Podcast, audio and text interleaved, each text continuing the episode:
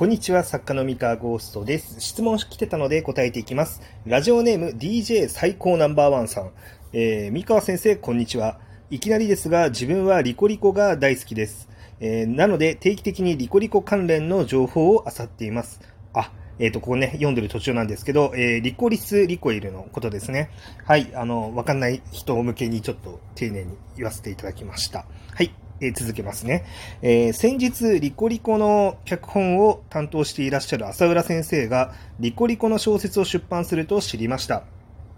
一ユーザーとして嬉しく思うと同時に、ラノベ界にいい影響をもたらしてくれたらいいなと思っています。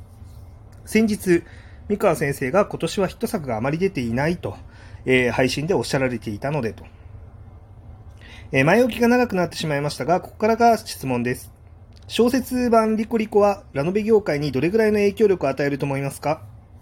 大きなプラスの影響を与えてくれると思いますか？という、はい、こちら質問でした。答えていこうと思います。え難しいですね。うーん。うーんと、まあ、売れる小説が一冊世に出るっていうことにはなると思います。ただ、まあ、ラノベの業界自体がリコリコの小説をきっかけに盛り返しますみたいな、まあ、そういうこと、そういう流れになるかというと、まあ、個人的にはならないかなっていうのが、まあ、正直なところです。ただ、これは条件付きでですね、条件付きでならない、条件付きし、条件次第ではなるかもっていう感じですね。えー、まずですね、あの、そういう意味でいくと、まあ、大前提として、あの、もしリコリコの小説が、まあ、売れたという事実をもって、えー、ラノベ業界全体にプラスの影響があるのだとしたら、別にリコリコじゃなくても、それは影響出てる、で出るにふさわしい作品、他にもあるんですよ。例えば、グッバイ宣言とかね。あの、MF 文庫 J で出ているグッバイ宣言っていう本があるんですけど、もうこちらえげつないぐらい売れてるんですね。もうめちゃめちゃ売れてる。ですけど、じゃあ、グッバイ宣言の存在をもって、えー、他の作品が、まあ、売れるようになったかとか、何かしら業界全体にプラスがあったのかっていうと、まあ、ちょっと観測できてない感じですね。うん、他にもですね、ラノベの売り場、まあ、ちょっとお店によってラノベの売り場にあったり、ラノベの売り場になかったりするんで、まあ、ちょっと難しいんですけど、あのジャンプ J, JBooks っていうレーベルがあって、あのそこで、じゃあ、鬼滅の刃のノベライズだったりとか、呪術廻戦のノベライズが、まあ、売ってるわけですよ。で、まあ、めちゃめちゃ、まあ、売れてるわけですね。じゃあ、それらが売れてることによって、ライトノベルが何か全体的に売れるようになってるかっていうと、まあ、あんま関係ないかなっていうのが正直なところなわけです。で考えると、まあ、アニメのノベライズである以上、まあ、リコリスティックオイルに関しても例外ではないのかなと思いますね。あのー、これがね、まあ、ちょっとね、義妹生活とリコリスリコイルの全然違うところで、あの、義妹生活も確かに、ま、僕が作った YouTube チャンネルが原作になってるから、ノベライズといえばノベライズと言えなくもないかもしれないんですけど、ただこの作品全体の、なんだろう、権利を持ってるというか管理してるのが、まあ、僕自身なので、まあ、作家じゃないですか、ラノベ作家。なので、まあ、こう、なんだろう、まあ、YouTube ももちろん原作ではあるんだけれども、なんかこう小説の方も原作なんですよね、言ってしまえば。だからダブル原作みたいな感じですね。だからこう、モデルとして若干近いのは、まあ、比べるのもおこがましいですが、まあ、新海誠監督が、まあ、そのアニメ映画を、まあ、発表すると、まあ、ほぼ同時に小説も発表するっていうのが通例になってると思うんですけど、まあ、どちらかというとなんかあっちのモデルの方が近い。まあ、両方とも自分の、あの、ま、なんだろう、マインドというか自分の、まあ、魂がこもってるから、まあ、同じ作品として、まあ、扱われるわけなんですが、えっと、まあ、アニメのノベライズって、まあ、脚本担当をしていたりとか、ストーリー原案をやっているってなると、まあ、ちょっとその人の作品っぽくも見えるかもしれないんですが、まあ、やっぱりアニメーションって監督のものなんですよね。で、まあ、監督ご本人がま小説を書かれていたら、まあ、だいぶその作品自体の濃いエッセンスっていうのが、まあ、小説も映画も両方に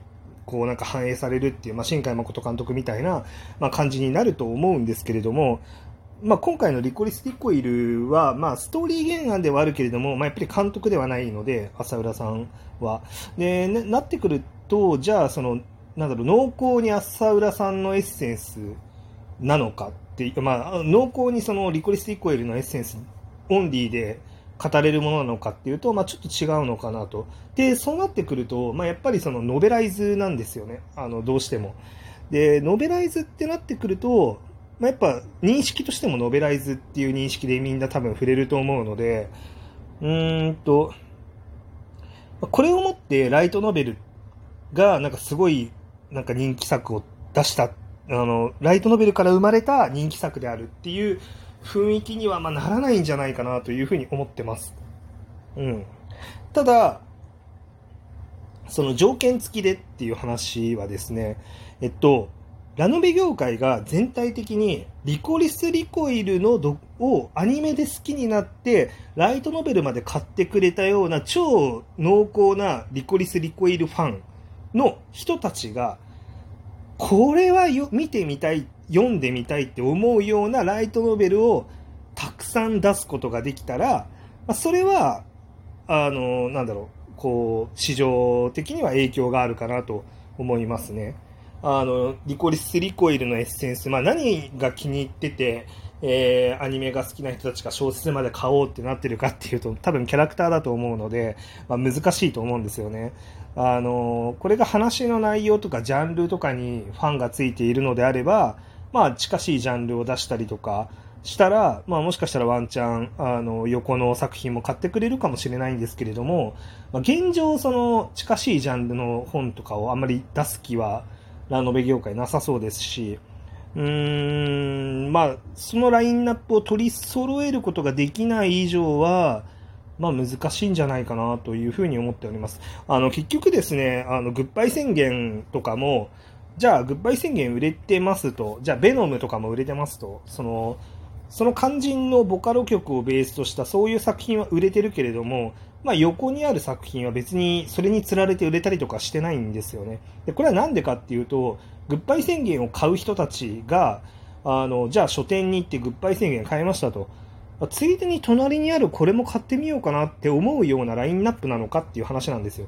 じゃあそのグッバイ宣言みたいな絵柄の作品がそもそも少ないし、まあ、グッバイ宣言が好きな人の心に刺さるような感性をもとに書かれてるであろうとパッケージから分かる作品っていうのも少ないんですよ。まあ、強いて言うなら、ベノムとグッバイ宣言は、まあ、お互い近しい、あの、イラストの感覚というか、なんかイラストのレベルというか、イラストの感覚。で、えー、タイトルの付け方だったりとか、まあ、その元の楽曲が元になってるみたいなところは近しいんですけど、まあ、ああいうパッケージングっていうのにもっと寄せた本っていうのをたくさん出せば、まあ、多分グッバイ宣言のお客さんは買ってくれると思うんですけど、まあ、ラノベ市場出さないんですよね。まあ、これはもうあの10年前からそうそうなんですけど、まあ、僕は正直そのカゲローデイズがめちゃめちゃ売れていた頃にですね、あのカゲローデイズが好きな人たちが、まあ、しっかりあの魂から好きになれるあの作品、あの内容しかり、パッケージしかり、タイトルしかり、そういうものを練り上げてたくさん世に出せれば、まあ、多分ついてきたお客さん結構いたんだろうなって思うんですけど、まあ、でも出さなかったですよね。うん。あのー、多分その時のリアル10代の心にしっかりと刺さる作品だったからこそ、まあ、売れてたのであって、多分楽曲の人気云々だけではないはずなんですけど、まあでもそこを、なんだろう、その10代の今に刺さるっていうところをあんまり重視して、あのたくさん作ってたわけじゃなくて結構ラノベはラノベらしさみたいなところを重視して、まあ、作品をたくさん出してたなという印象がありますでなのでおそらく多分10年前と流れは変わらないと思うので仮にリコリス・リコイルが売れたとて、まあ、そのリコリス・リコイルを好きな人たちが、まあ、好きな本をどれだけ出せるかっていうと、まあ、ちょっと怪しいかなという気がしますね。うん、ちょっとね、近しいところでいくと、じゃあ、ライトノベル業界、去年、あの春夏秋冬大校舎とか、あのまあ、出してるわけですよ。で春夏秋冬大校舎も、まあ、相当売れましたし、いいお話なわけで、